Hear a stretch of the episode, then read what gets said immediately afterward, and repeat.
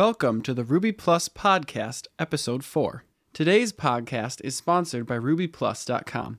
RubyPlus.com provides training in Ruby and Rails. Visit us at RubyPlus.com.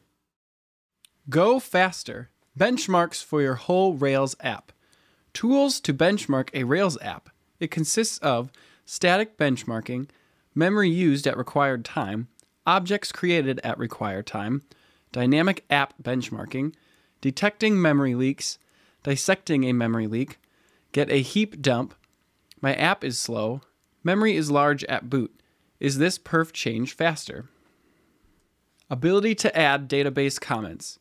It is possible to specify comments for tables, columns, and indexes in the database itself now with this addition. It currently works for MySQL and PostgreSQL adapters. Create join table works with non integer column types. Creating a join table with create join table helper used to always create the columns with integer type. But now, if you want to have UUID columns or any other type, it's possible. 15 Fundamental Laws of Software Development by Matthew Jones. Linus's Law. Given enough eyeballs, all bugs are shallow.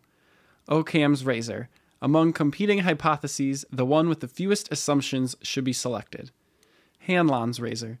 Don't assume people are malicious, assume they are ignorant, and then help them overcome that ignorance. Most people want to learn, not be mean for the fun of it. The Pareto Principle. Have you ever been in a situation where your app currently has hundreds of errors, but when you track down one of the problems, a disproportionate amount of said errors just up and vanish? If you have, and you probably have, then you've experienced the Pareto principle in action.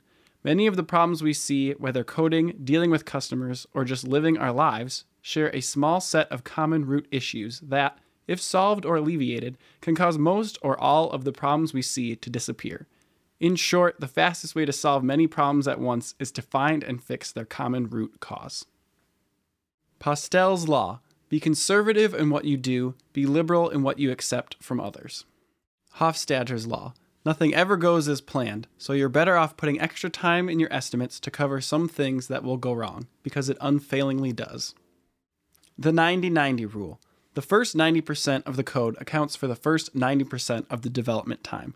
The remaining 10% of the code accounts for the other 90% of the development time. Parkinson's Law. Work expands so as to fill the time available for its completion. Dunning Kruger effect. Unskilled persons tend to mistakenly assess their own abilities as being much more competent than they actually are.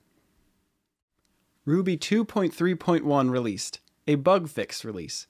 Minor bug fixes, no security fixes.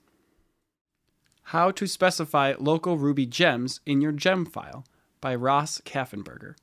A look at using the bundle config command to develop against local gems instead of specifying a path option in your gem file. A Guide to Ruby Gem Post Install Messages by Brandon Hilkert. As gem authors, one of the ways we can provide important information to users of our gems is through post install messages. This article explores what they are, how to set them up, what to include, and when to use them. Unobtrusive JavaScript via Ajax in Rails by Daniel P. Clark. Ruby for Good, a practical Ruby event in Washington, D.C., June 16th through 19th. The goal is to build projects that help local communities.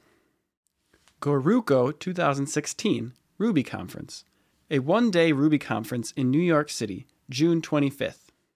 Rails 5 What's in it for me? An hour long presentation video on Rails 5. Rails 5 officially supports MariaDB by Vipul. MariaDB is an open source fork of the MySQL database, and it acts as a drop in replacement for MySQL.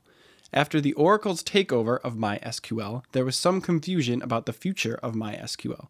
To remove any ambiguity about whether in the future MySQL will remain free or not, MariaDB was started.